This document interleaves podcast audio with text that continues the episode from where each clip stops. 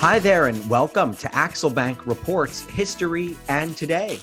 Conversations with America's top nonfiction authors and why their books matter right now. I'm Evan Axelbank, and today we're going to speak with Dr. Heather Cox Richardson, the author of Letters from an American, a newsletter about the history behind today's politics. That and Twitter dominate her online presence, but if you want her in print, check out How the South Won the Civil War Oligarchy, Democracy, and the Continuing Fight for the Soul of America. She's also a professor of 19th century history at Boston College. Dr. Richardson, thanks so much for being here. Oh, it's such a pleasure.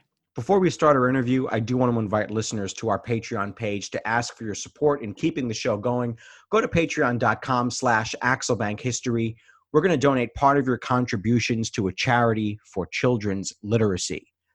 Every night, sometimes very late or early in the morning, depending on your perspective, and I know that because she and I have been sending messages back and forth on Twitter at those late hours once in a while.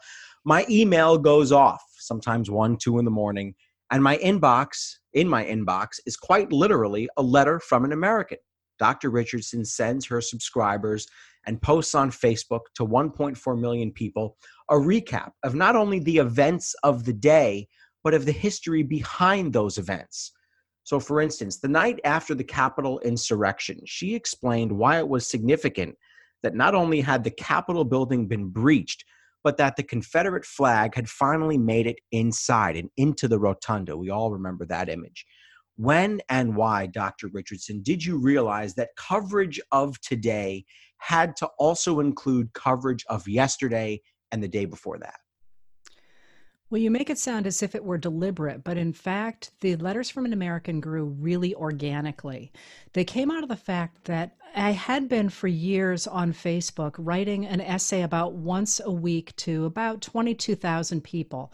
And those essays were sort of a place where I could put things that didn't have a home elsewhere in the other things I was writing. So some of them were personal essays, some were essays that were rounds up roundups, for example, of history that I really love, that you know, naval history, for example, that nobody really seemed to care about publishing that much.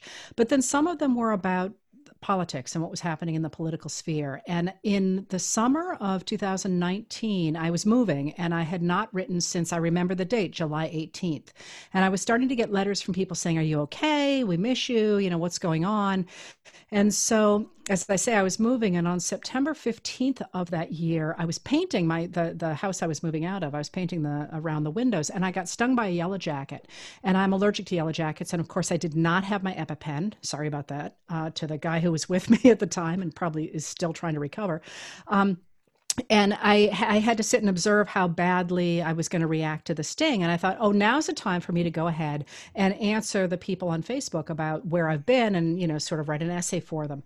So I sat down to do a retrospective of what had happened in America since July, since I had last written. And that was, in fact, uh, two days, September 15th was two days after we first knew that there was a whistleblower who had said there was something funny going on amongst the, the Trump administration. And so I wrote about where I thought the country was, what it looked like to me, and that there had been this message from the uh, the uh, chair of the House Intelligence Committee, Adam Schiff, to the acting director of national intelligence saying, We know you've had a whistleblower account. We know you have not handed it over to us. And by law, you have to. And I recognize that that was the first time a member of the executive branch had accused the, a member of the uh, I'm sorry, a member of the the legislative branch had accused a member of the executive branch of breaking an explicit law. You know, not just sort of generally you're breaking emoluments, but this is a law and you have broken it. So I wrote about that and people wrote back in my mention in my in my comments and said oh wait explain how this works explain how this works and i thought well you know I, I really don't want to, to flood the airwaves and be one of those people who's sort of in your face all the time. So normally I would wait a week, but people were really pretty insistent that they'd like to know more. So on the 17th, I wrote again to explain things, and that was it. The letters from an American were born. And what they were at the time was an attempt to explain all the moving pieces that were moving as quickly as they were in front of us and to explain sort of how the government works. Why do you think people reacted to those early letters from an American given the atmosphere we were in, we have to go back and remember our history that we were being inundated on almost an hourly basis, basis from the president of the United States tweeting things and all the rest of the news cycle going on minute by minute is um, was that environment particularly conducive to a chance to step back and say letters from an american needs to be not just a description but an analysis of what's going on based on the long view as opposed to every pebble flying past the window you know, I don't think it was ever a conscious decision on my part to do that. That's how I see the world. Oh, look, this moment matters because the way the system is set up is because of this, which happened in 1973. That's kind of how I see things. But I think it took off because of exactly what you say. We have been bombarded with so much stuff over the past four years, and it was very difficult to to make sense of any of it. It all felt to me anyway like everything was sort of uh, puddle deep, and you couldn't really see how one thing was connected to another. And what, of course, connects those one things to another, in especially in our government, but basically in anything we do in this country, is our history. So to be able to step back and say, okay, we have this event happening right now, but look, it builds on a bill from last year, which came from before that. And look, this is how things have changed. All of a sudden, you feel like you're standing on the ground and can see how things are changing as opposed to being buffeted back and forth. During the election of 2020, you argued, I never forgot the way you put this, but you argued in your letters and on Facebook and on Twitter that the story of Donald Trump trying to retain the Oval Office was the greatest story ever told. That those who already had power and money were trying to create the conditions where they could not lose those things no matter what the voters said. The greatest story ever told, you called it.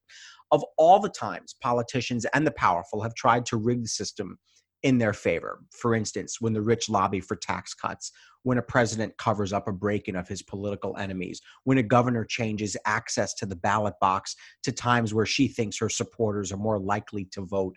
Why was this particular time A, dangerous, and B, blinking red for you as a historian? because this for two reasons. The first one was because this is the first time we had a president who was unwilling to accept the results of an election. Full stop that that had never happened before. And to try and overturn that election in the many ways he did not just what happened after november but also reaching as, as we know now all the way back to july of 2019 when he was trying to use uh, congressionally appropriated money to go ahead and rig the uh, the 2020 election in his favor by putting pressure on ukraine president volodymyr zelensky. So that that itself right there was um, it's astonishing. I mean, it's simply astonishing. And, and I'll say a little bit more about that in a minute. But the other piece that makes the moment we're in so extraordinary is this is the first time in American history where we have had members of one of the two major political parties who are actively sitting in our government who are also undemocratic, who don't believe in the democratic system. Now, we've had people like that in the past. We certainly had them in the 19, I'm sorry, the 1850s, but many of them uh, left when they felt that they didn't couldn't live with the democ- democratic system in the government, and the other 33 were expelled. So we did not have people making rules who were actively trying to destroy democracy. And we had it in the 1890s in a moment similar to this, but they were not a majority of one of the, the powerful parties. So this is the first time we've actually got members working against democracy. Now, what's so astonishing about all this is you mentioned the, the 2020 election and what happened with uh, the former President Trump between that election and uh, January uh, 20, 20th of that year, th- when uh, Joe Biden took office, um, I really expected, I really expected because everything had told me this is what's going to happen, that the former president would fade away and that the the party would try and recreate itself in one fashion or another either as a Trump party or a non-Trump party and we would move on. It truly never occurred to me we would have what is essentially an ongoing slow-moving coup attempt on the part of a former president. And so you know I think we're all at this point sort of I won't say flying blind because we do know the patterns of our history but every day being just a little bit more astonished at where we find ourselves there will be some who read or listen to this interview um, or who read your letters and listen to this interview and say, "Oh, come on, another historian here is, trying to impose her liberal views on the rest of us." Um, what that really speaks to is the visceral reactions that people have now when they hear things that they disagree with um, or things that don't fit into the narrative they have been told by media that is now very fractured. How do we train ourselves to evaluate ideas on the merits and not have those emotional reactions to evidence based assertions, especially when the news moves so fast today? Well, there are two questions inherent in that, and the first uh, that I'll answer is this: is the the latter of the two, and that is what can you do when you see information that infuriates you, as it happens on all sides of the political spectrum. The first is to recognize that journalists don't write their own titles.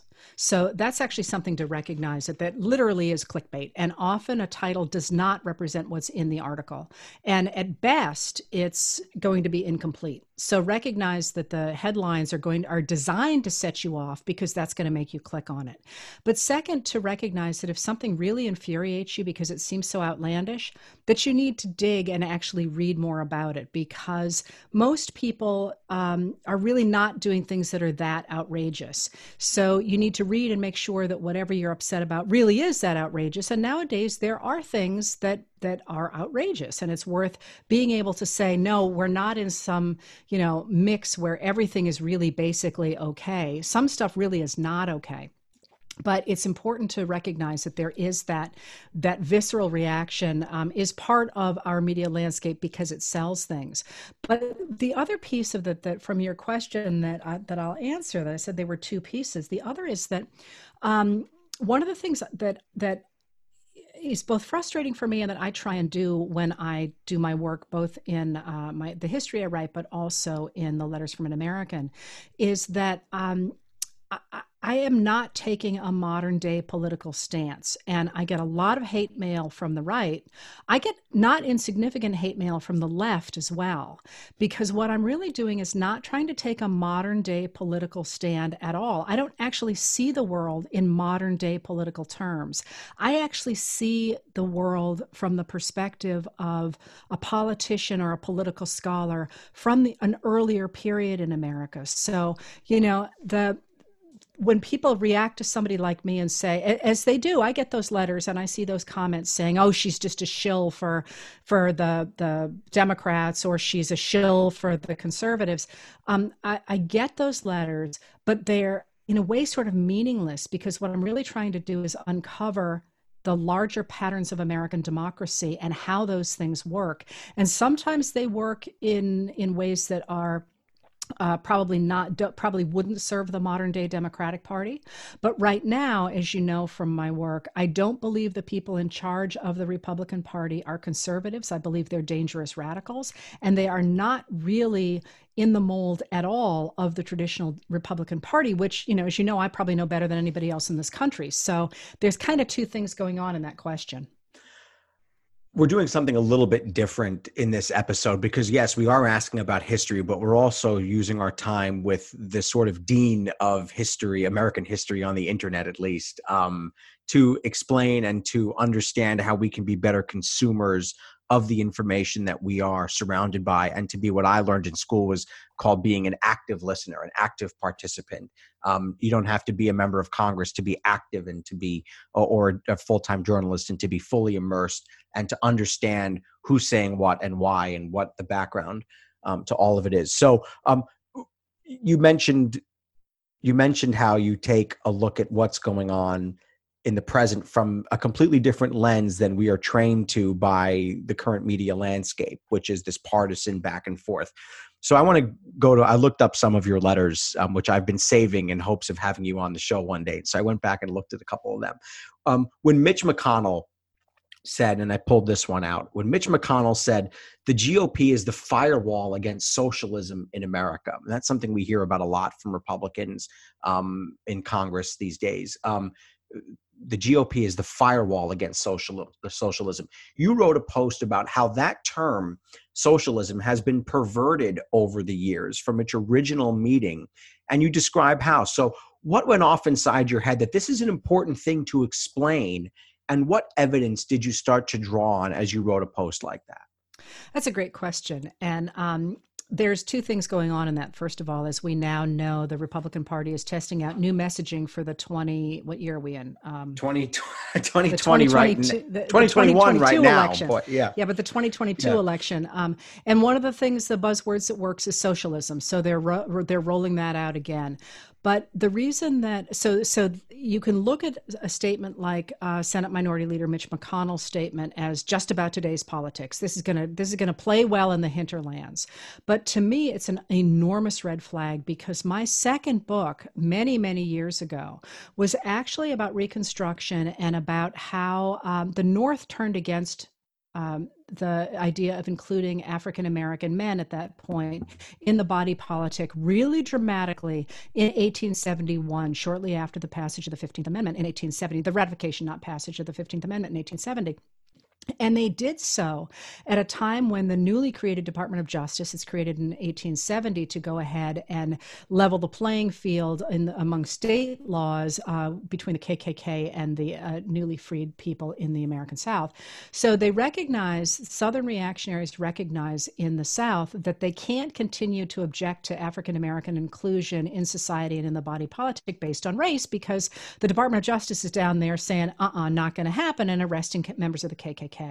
So, what happens in South Carolina in 1871 is in that period, South Carolina has a, a, a legislature that is a majority African American, and it's it's passing legislation that is really quite reasonable, quite moderate legislation. But what happens is that South Carolinians, white reactionary South Carolinians, begin to say that uh, they don't object to Black people participating in American society at all based on their race. What they're objecting to is the idea that you have all these newly freed, impoverished people, because, of course, under the laws of slavery, they couldn't actually own anything, who are legis- voting and then legislating in such a way that they're providing for contracts for things like hospitals and schools and roads. And those are going to have to be paid for by tax dollars. And those tax dollars are going to come from the only people who have property in post Civil War South Carolina. That's going to be white people.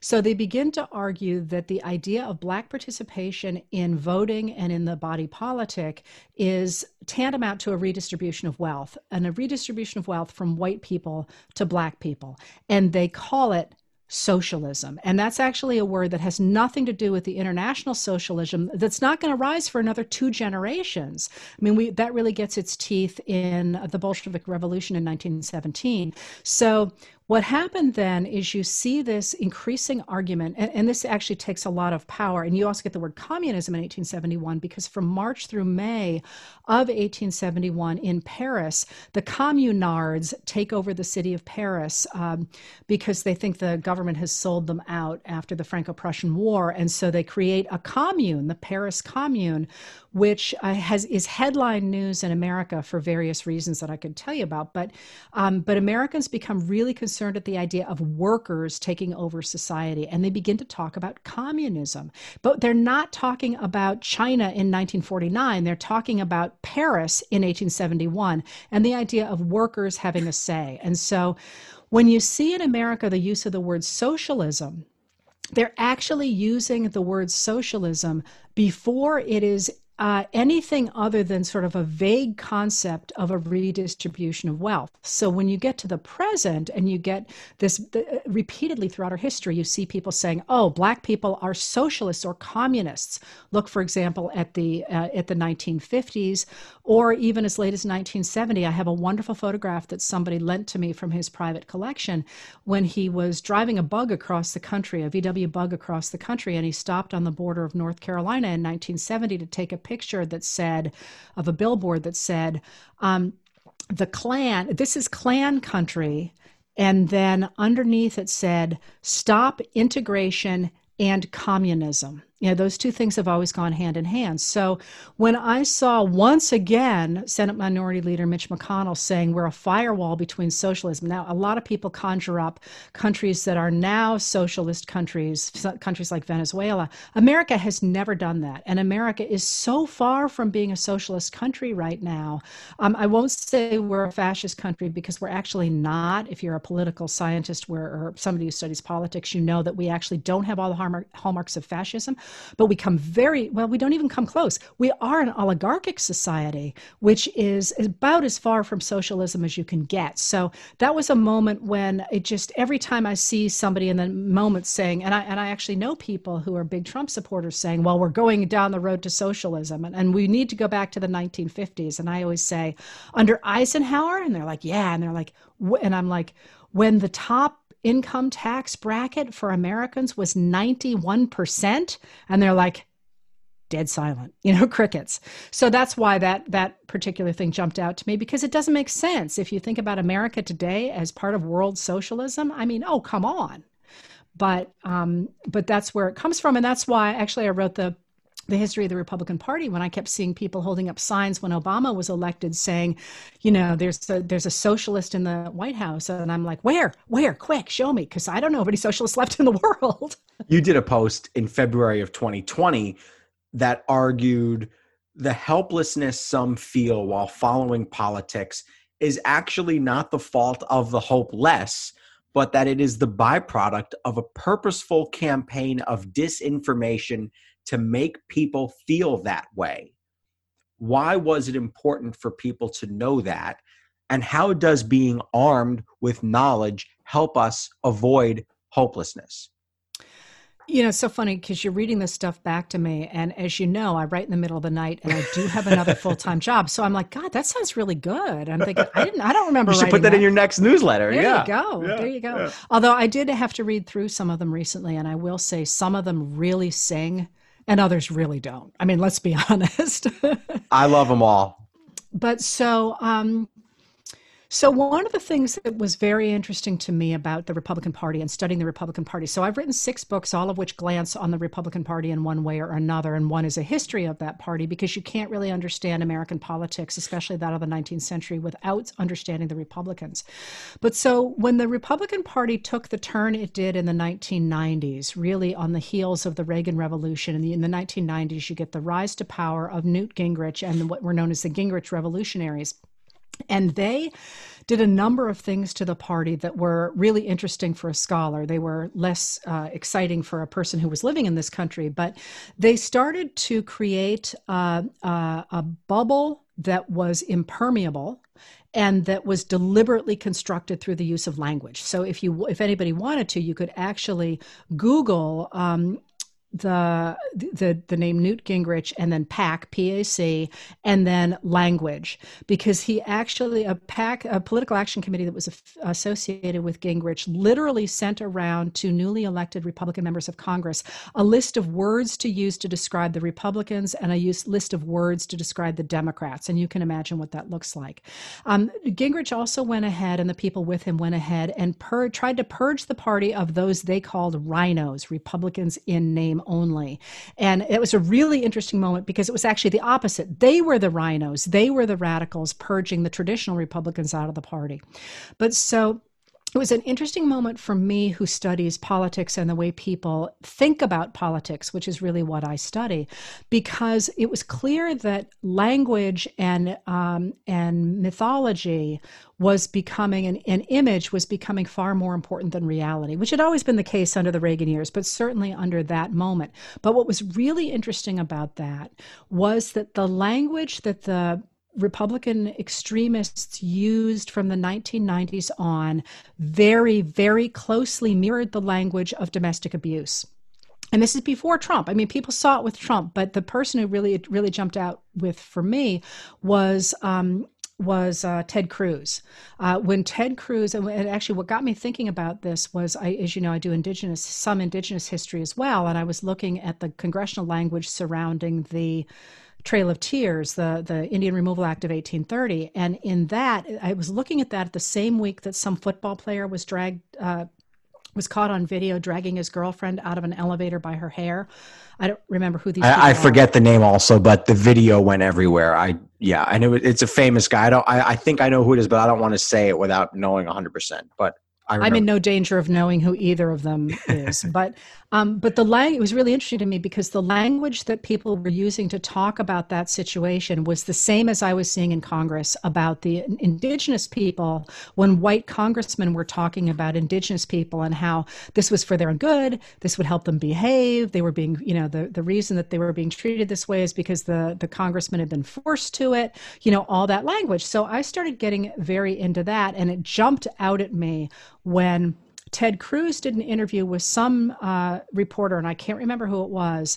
And the, the, the person, it was a man, said offhand, "Well, you know, when you shut down the government," and Ted Cruz looked at the camera and he said, "I didn't do that." And the reporter said, "Well, on this date," and and you know, and and and Cruz said, "I didn't do that." And of course, he had, and and the, the reporter starts laughing and he goes, Well, we, we can't do this conversation then. And Cruz goes, Well, that's your version of what happened, but that actually never happened. And that is like textbook gaslighting. Gaslighting. Yeah. So so when when um if you if you if you go and study the language and the psychology of that sort of language as i did after that i spent a couple of years actually working on concepts of language and narrative and politics. One of the key aspects that you see and you can see this in hannah arendt you can see this in even um, well i'm not going to talk about him even in people like um, uh, like Eric Hoffer, uh, Joseph Heller, um, certainly George Orwell, all of whom are taking a look at how language destabilizes politics. What they talk about is the importance for the rise of, of, of authoritarian governments for people to stop believing in anything. It's not that they want you to believe lies necessarily, although that's useful. They want you to stop believing in anything because as long as there's no ground under you, you are completely helpless. And that's you the same thing. Hands you throw, you throw your, hands, up. up and you say, whatever happens, happens and and you're frightened. I mean again and that that goes back to the language of the the this the same pattern of domestic abuse where somebody gets com- so completely overwhelmed that they can't even grocery shop because they're like I don't I don't know. Am I in trouble? Am I not in trouble? Did I do this? Did I not do this? What's really happening? They lose control of reality. And so as you see this again and again now in our political discourse where people are denying things we know are true um, you can see this, for example, with the rewriting of what happened in January on January 6th. Oh, it was tourists. You know, they were hugging and kissing the police. Well, yeah, with baseball bats, you know, and, and it's really important to remember it. Yeah, they're trying to get you not to believe what happened, but more importantly, they're trying to pull the rug out from under you altogether so you stop caring. And that's an old psychological technique, by the way, that was perfected by the KGB in the US in the old USSR. There right now and i'm looking something up so if you hear typing it's because i wanted to pull up a quote that i just love from jfk but right now we are awash in conspiracy theories. There are conspiracy theories all over the internet and people uh, look at them on facebook and um, they come out to you in real life and they tell you well i heard this or that or the other thing about the vaccine or i heard this or that about the other thing about uh, uh, you know the election or fraud and that was one of the main um, ways in which President Trump fostered um, the disbelief in the election was basically just saying, "I heard this about the way the vote count went down. This was a, uh, you know, this this is something we should look into." But it really was a conspiracy theory. And so I want to read this quote, and I'm glad I found it um, in the nick of time here. This is from JFK. I don't know what year, but um, it, this is what President Kennedy said. There have always been those fringes of society who have sought to escape their own responsibility by finding a simple solution, an appealing slogan, or a convenient scapegoat, convinced that the real danger comes from within. They look suspiciously at their neighbors and their leaders.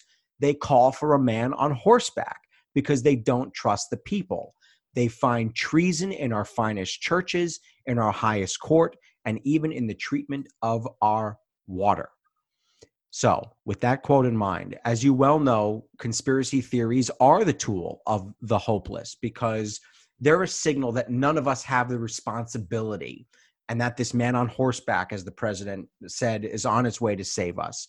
So when we see conspiracy theories online, keeping in mind that quote, being pushed by our friends or even by people we love, what is the right way to engage? What do we do? Well, I love that Kennedy quote because he's clearly referring to the movement conservatives who have taken over the Republican Party, which is sort of fun. And I suspect when he says man on horseback, he's referring to Barry Goldwater, um, which would be interesting, certainly in that era. So, one of the things about conspiracy theories that um, that is going to sound sorry, but out of left field, is that we often get conspiracy theories at times of extraordinary technological change, uh, times of unsettled change as well. So we get a lot of them in the 1890s, and we tend to forget it. But but in the 1890s in America, for example, there were a whole bunch of messiahs. Now, they've been written out of history because, I guess, because it didn't pan out. But um, if you were reading the newspapers in the 1890s, you would have um, Jesus reincarnated or one form or another of Messiah reincarnated with some frequency in local newspapers. And the, the reason that I say that this is kind of a reflection of technology is that in a way, it's kind of exciting. Like anything could be possible. And another thing that happens, of course, in the 1890s is the idea that you can talk to the dead. And people are like, "Oh, that's crazy!" You know, of course that couldn't happen. And and and you know, there were all sorts of seances and all sorts of things like that. Well, think about it in the the before the civil war you get the idea of the telegraph which is going to take information over long distances. By the end of the 19th century you have telephones. You can pick up an object in one place and talk to somebody in another. That is absolutely unthinkable uh, to the generation before it. So is it that big a leap to think that you could pick up a telephone and talk to your dead grandmother I mean, no, it turns out you can't, but how are you supposed to know that that isn't going to happen? I wish I could though, but yeah. Well, but but that's just it. So right, much of right. what we do is is funded by what or is is fed by what we would like to have happen. So one of the things about QAnon, for example, with all the fact that it draws from anti-Semitism and racism and um, all the terrible things it draws from, there is an impulse within it to protect children. Now, I think it's an impulse that has been misused by people who directed QAnon um, and who I think are terrified. I shouldn't say that. I don't have any insight, but the fact that Q has not spoken since December suggests that uh, Q might be rethinking um, what what he hath wrought. But uh, but in a time when Americans feel like they're no longer in control, that they can't protect their families, that the world is big and frightening, and and and nobody seems to be on their side, is it that's the biggest surprise we have QAnon out there? Um, and and what do you say? I think you simply um, uh, try and reiterate what is healthy a healthy interaction with the world where you do rely on science and on common sense. And is it going to get everybody to come back to Earth? No. But it might at least help some people to stop from being diverted into what is virtually at this point a cult. I had a professor who, um, a brilliant man who um, I talk to still pretty frequently, and he always says, just ask questions. Show me. Where did you hear that? Where, why do you think that person might be saying that? I think questions are a really helpful thing. Um, so I encourage people when they ask me how do I deal with conspiracies, I always say, um, just keep asking questions of the people who push them, and eventually, you know, as you said, they may not be able to be brought back, but at least you've pushed them further towards the ball of figuring out where these things are coming from. Um, here's another topic: How do we combat efforts to change history, to gaslight, as you just put it? Um, even before January 6th was over, there were claims that it wasn't done by who it was done by. After 9 11, there was a successful push to link that to Iraq. After a mass shooting, there are efforts to link it to mental health or to a certain group of people, um, or what have you. The Civil War was, as and you've written extensively about this. The Civil War was not about slavery; it was about states' rights. How do we fight that effort? In our own minds when we see the history changing right in front of our face and we know it's something that um, we know that it was different than it's being described to us i'm just going to clarify what you said there you were saying that the civil war was not about slavery, about states' rights, because that's what people say. The Civil War was, in fact, very much about slavery. Oh, no, is, yeah, th- yeah. That, that's what I'm saying. I know it just came out the other way, and I don't I want someone listening that. to this. Yeah, I know. I, I know, but I, but I just didn't want someone listening to this to think, "Oh, Axelbank says," you know. I, I definitely that. understand that the Civil War was about slavery. So that's actually a really interesting question. And I'm going to throw an, an example back to you. I think it was October of 2019, I think. And um, the the last uh, investigation of Hillary Clinton's use of the email server had come out, and I read that report as I always read the reports um, because I, I like them. That's what I do for a living. I, I that's actually my don't my admit fun that. Time. Don't admit that. No. Just, well, you know, people I'm think kidding. they're so off-putting, and they're really not. I mean, the in, weirdly they tend to put the indexes in the front, so you think you're going to about to read a manual, and then you actually get to the words, and they're fine. It's when they try and tart it up for the public that I find them very confusing. When they're all in different fonts and their Yeah. pictures and everything, it's like Yeah. I can't follow anything. But so I read the thing, and it said that there had been mishandlings as there always are of uh, classified information. You know somebody leaves goes to the bathroom and leaves a door unlocked or um, you know leaves a window open which is apparently a no-no. And i don't remember now what the examples were but apparently this is really quite common. Um, but there were no major bre- and they got their wrist slapped for that but there were no major breaches and the case was closed. And so i read that and i thought okay well I, and i wrote about that and then I read the news the next day, and every major news organization was like, oh, they got Clinton on this and they got Clinton on that. And I was like, I was mortified. I remember where I was, and I thought, I have misled everybody. I must have misread the report. And so, and, and then I had to find the report again, which is not easy to find. It's, it actually was pretty buried, and I'm good at finding stuff. And um, so I read it again, and I thought, no, no, I read these things for a living what I read the first time was right, and what is out there is wrong. But what was interesting is the degree to which I, with you know a PhD from Harvard and 30 years experience reading this report, read it in seven or eight different places that I was wrong, and my reaction was not those people are idiots. My reaction was I must be mistaken. And I think the answer to what you're saying is really important in this moment, and that's that there are things that are true. Everything is not relative. There are things that happen. There are moral values that individuals hold. Those things are true.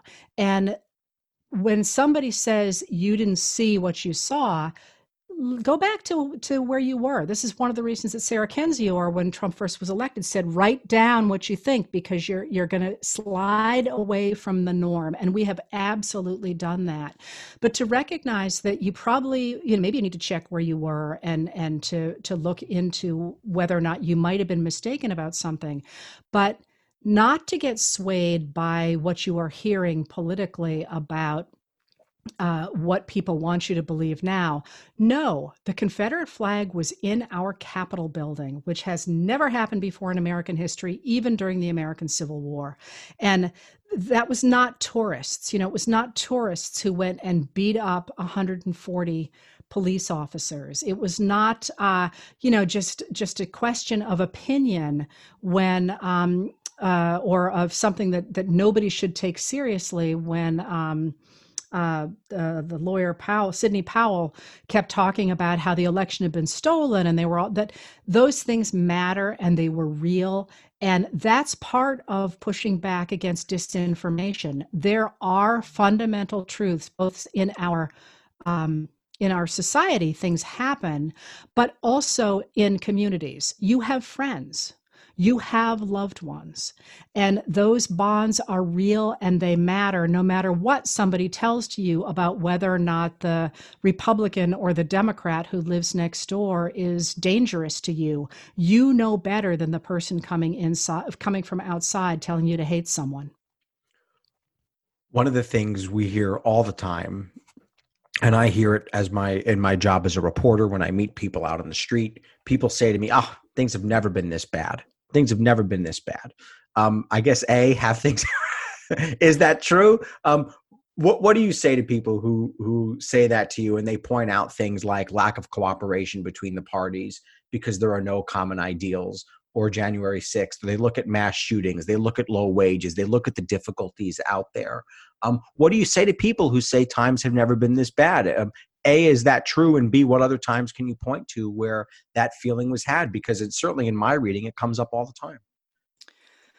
So i want to reiterate that we have never had a major political party within our government working against democracy. That's new, unprecedented, not okay, causing uh, uh, uh, causing us to face the world in a whole different way.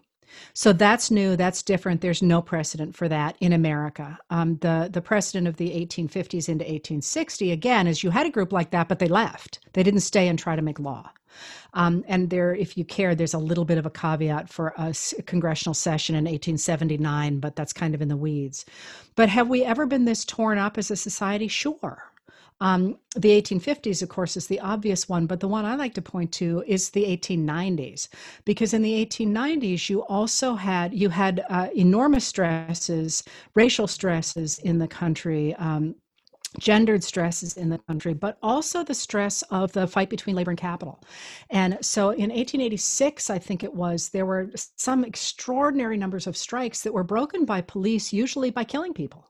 And you, of course, are going to have, beginning in the 18 in 1889 to 1890, a resurgence of the um, lynching that had been kind of driven underground after the early 1870s, and that's going to take off between 1890 and at least 19 uh, the 1941, um, just hugely, not only among the black population but also Mexican Americans and also. Um, even some some uh, Italian Americans.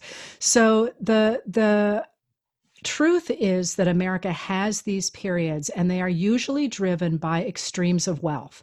When people feel like they can't feed their families, they tend to turn on their neighbor and blame him rather than blaming the system. Um, and you see this, as I say, in the 1890s, you see it again in the 1930s.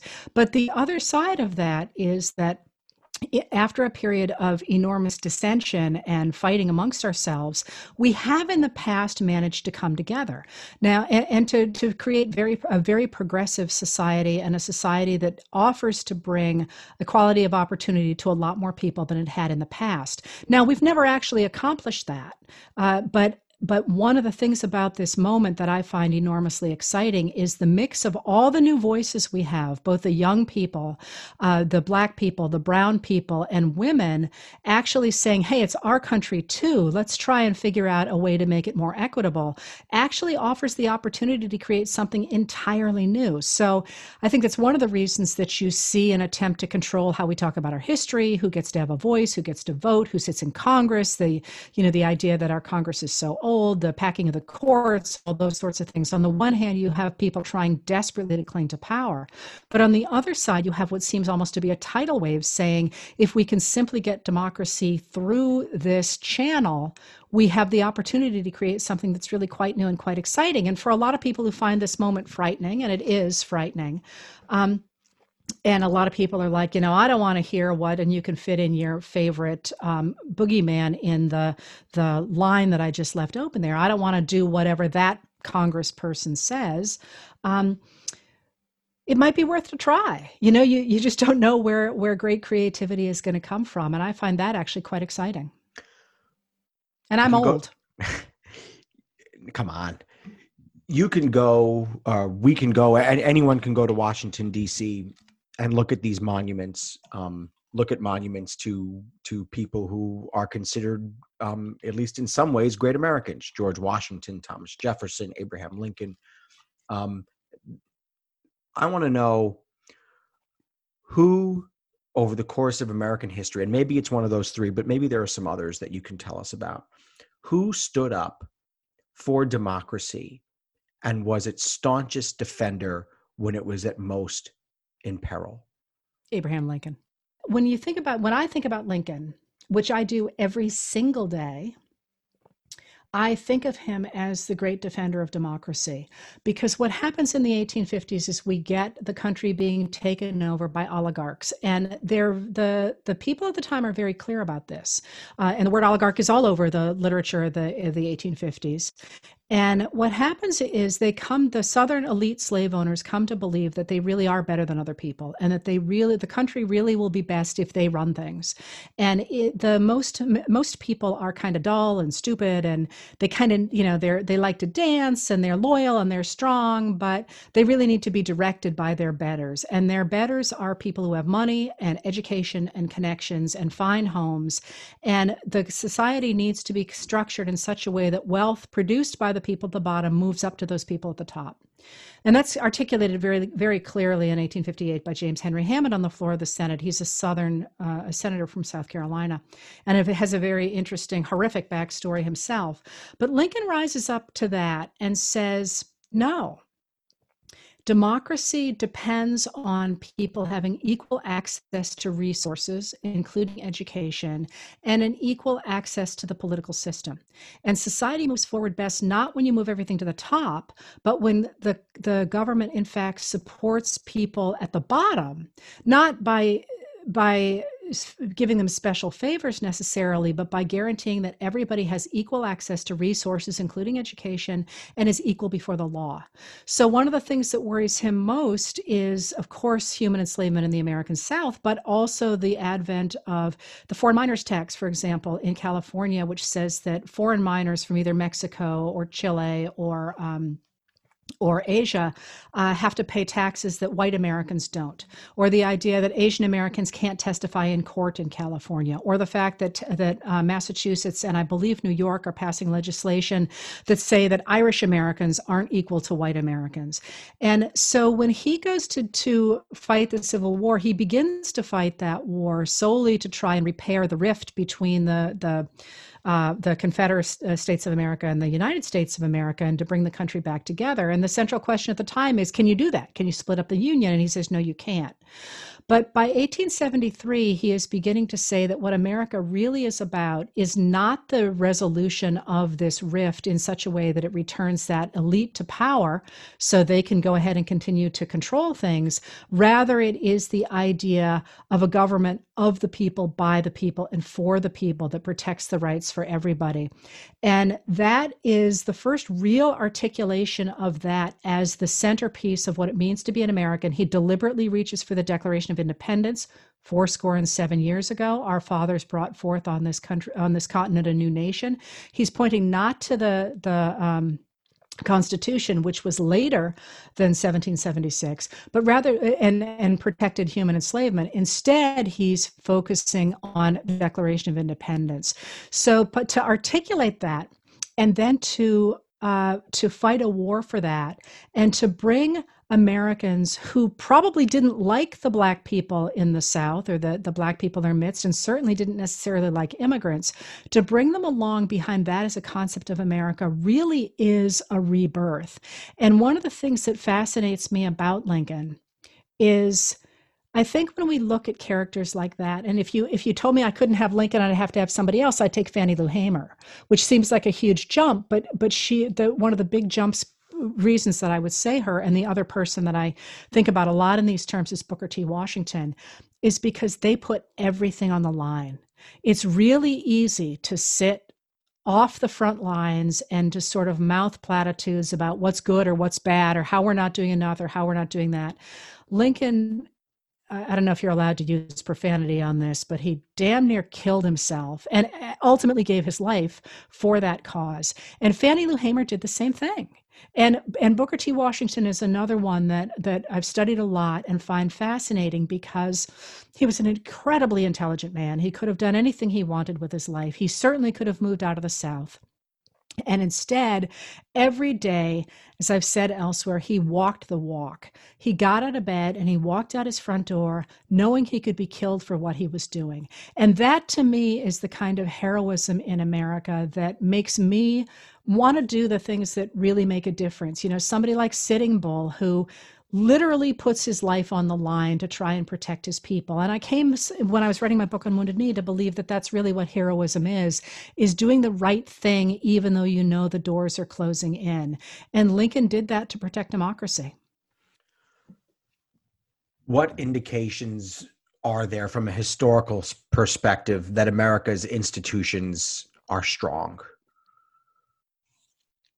Well, they've endured for a long time.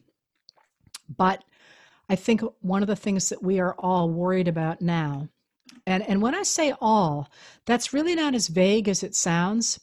Like one of the things to do is watch the historians. And come on, we can't agree on where to have lunch, but historians pretty much across the board are putting red, you know, fire alarms all over this particular moment. because we have a moment where our systems do not, in fact, reflect the, the will of the people. And that's simply unsustainable. You know, this is exactly what happened in the American South after the Civil War when the Democrats created a one party state and destroyed democracy there. That was not sustainable. And the same is true now in this moment. So, what signs do we have that this is going to endure? For me, one of the, that our systems will endure, for me, one of the signs is the number of people who care. The number of people who are saying, wait a minute, I care about representation. How do we make that happen? And wanting to know how the Electoral College works and wanting to know how it changed so dramatically in the 1800s and, and how it got capped in, excuse me, in 1929, or wanting to know why it is that the Senate is set up in such a way that 50 Republicans have the same say as 50 Democrats when the Democrats represent 41 million more people than they than the Republicans do. Wanting to know, you know, how it can be that we can get presidents who don't win the popular vote. Actually taking a look not necessarily at the specific institutions, although they're doing so, but taking a look at how we can make them more representative. And that I think is a really healthy sign for a democracy. Here's one thing I want to ask, and I've wanted to ask this for a long time to really any of the historians we've had here, but I guess I never got around to it. Um, does e communication and the fact that all these politicians now are doing everything on computer or potentially text message or even on apps that make messages disappear um, are, are you concerned about the future of our ability to do history with these letters, technically, um, or messages locked up in someone's device that you then can't go as a historian out and find an archive somewhere or pull them out of someone's basement when they pass away?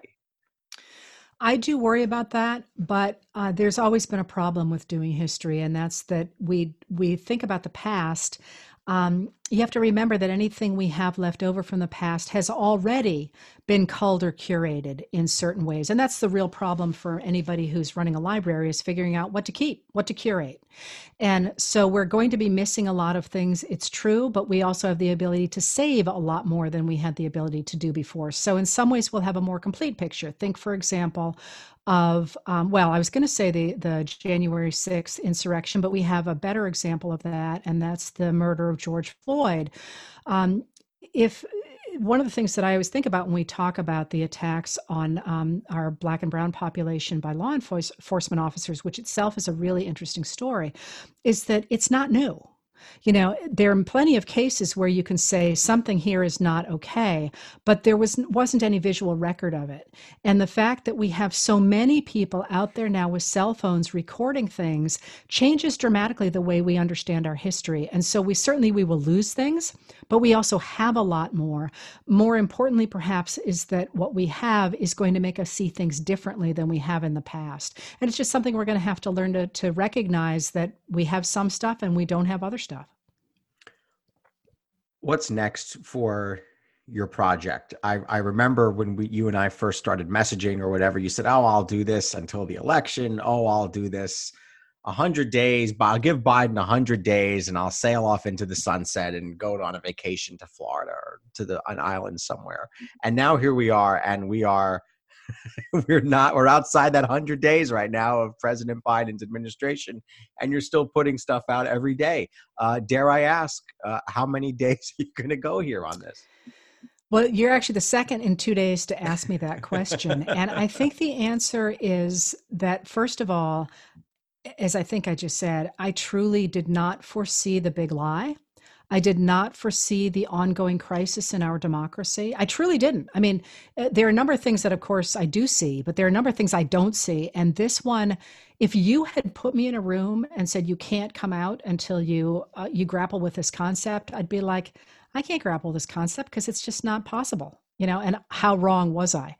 So right now and i don't know the answer to that you know this is a it is an extraordinary time commitment. And um, there have been rumblings among certain members of my family that this is not perhaps the best thing for my health. Um, but right now i'm in it to get us past this crisis in democracy. And i the the letters started organically and i really think they're going to end organically. I think the moment will come when all of us myself included will say we don't really need these anymore. And when that happens i feel like it's going to have a natural death. Remember it's not not this is not my day job. So this is not something I'm trying to spin out into, you know, my career as a journalist for the rest of my life. I'm not a journalist. I have I'm a tenured professor at a university, and um, and actually kind of would like to write books again. So I think we'll know it when we see it. And if it happened tomorrow, nobody would be happier than me. But I don't think it's going to. How long do you spend on it per day? How many have you done so far? Also. Uh, I've written every single night since the 17th of September. So I call it the 15th because the 16th, I'm, I'm sort of giving myself a pass. And uh, 16th of 15th of September 2019. And I figure figure I don't keep a record. I, I try to max out at 1,200 words. Occasionally, on the end days of Trump, sometimes I went as high as 14. But I figure on average, thumbnail, a thousand words a night so you do the math. Uh, that's uh, is that a year and a half? Almost two years now. Yeah, it's a year and a half. Yeah, it's it's a so, year and three quarters almost. Yeah. So what, what's that? Five hundred thousand words. Yeah. Yeah. Everyone keeps saying publish the letters. I'm like, I don't think you understand what you're asking because that's volume after volume after volume after volume. But they take, um, I would say, on average, four to five hours. But some, uh, some I can whip off in three hours and uh, and depending on when I do them, if I'm really on a roll, sometimes they go really well. And uh, some of the ones that were just basically news roundups at the end of the Trump administration, there was one that took 14 hours, and that's that's just not sustainable. Um, uh, do you just sit there watching news all day? Do you just stare at Twitter all day, or uh, do you have a system in place to figure out what the heck is going on in the world without having to keep tabs 24 hours a day? Depends on the day. A lot of the time, I look at Twitter all the time just to see what's happening. But as you know, a few stories jump out. What I then do in the evening is I do a quick search of probably 12 different major newspapers or blogs. There's a lot of really good blogs out there.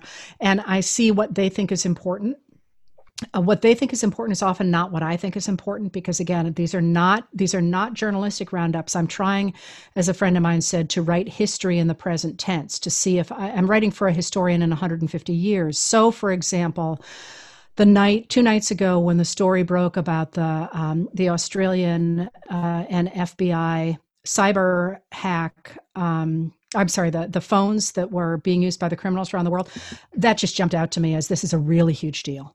And it, it didn't get traction, much traction until the next day for a lot of people. But I looked at that and I'm like, they got 27 million emails that are gonna that's gonna be a web like like nobody's ever seen. And it's absolutely going to pull in politicians. And I'm not saying that because I have any particular politicians in mind. I'm saying you don't have that much criminal activity without hitting some government somewhere. So um, so sometimes I will look through the news and I'll see something that is clear to me it's going to be a big deal.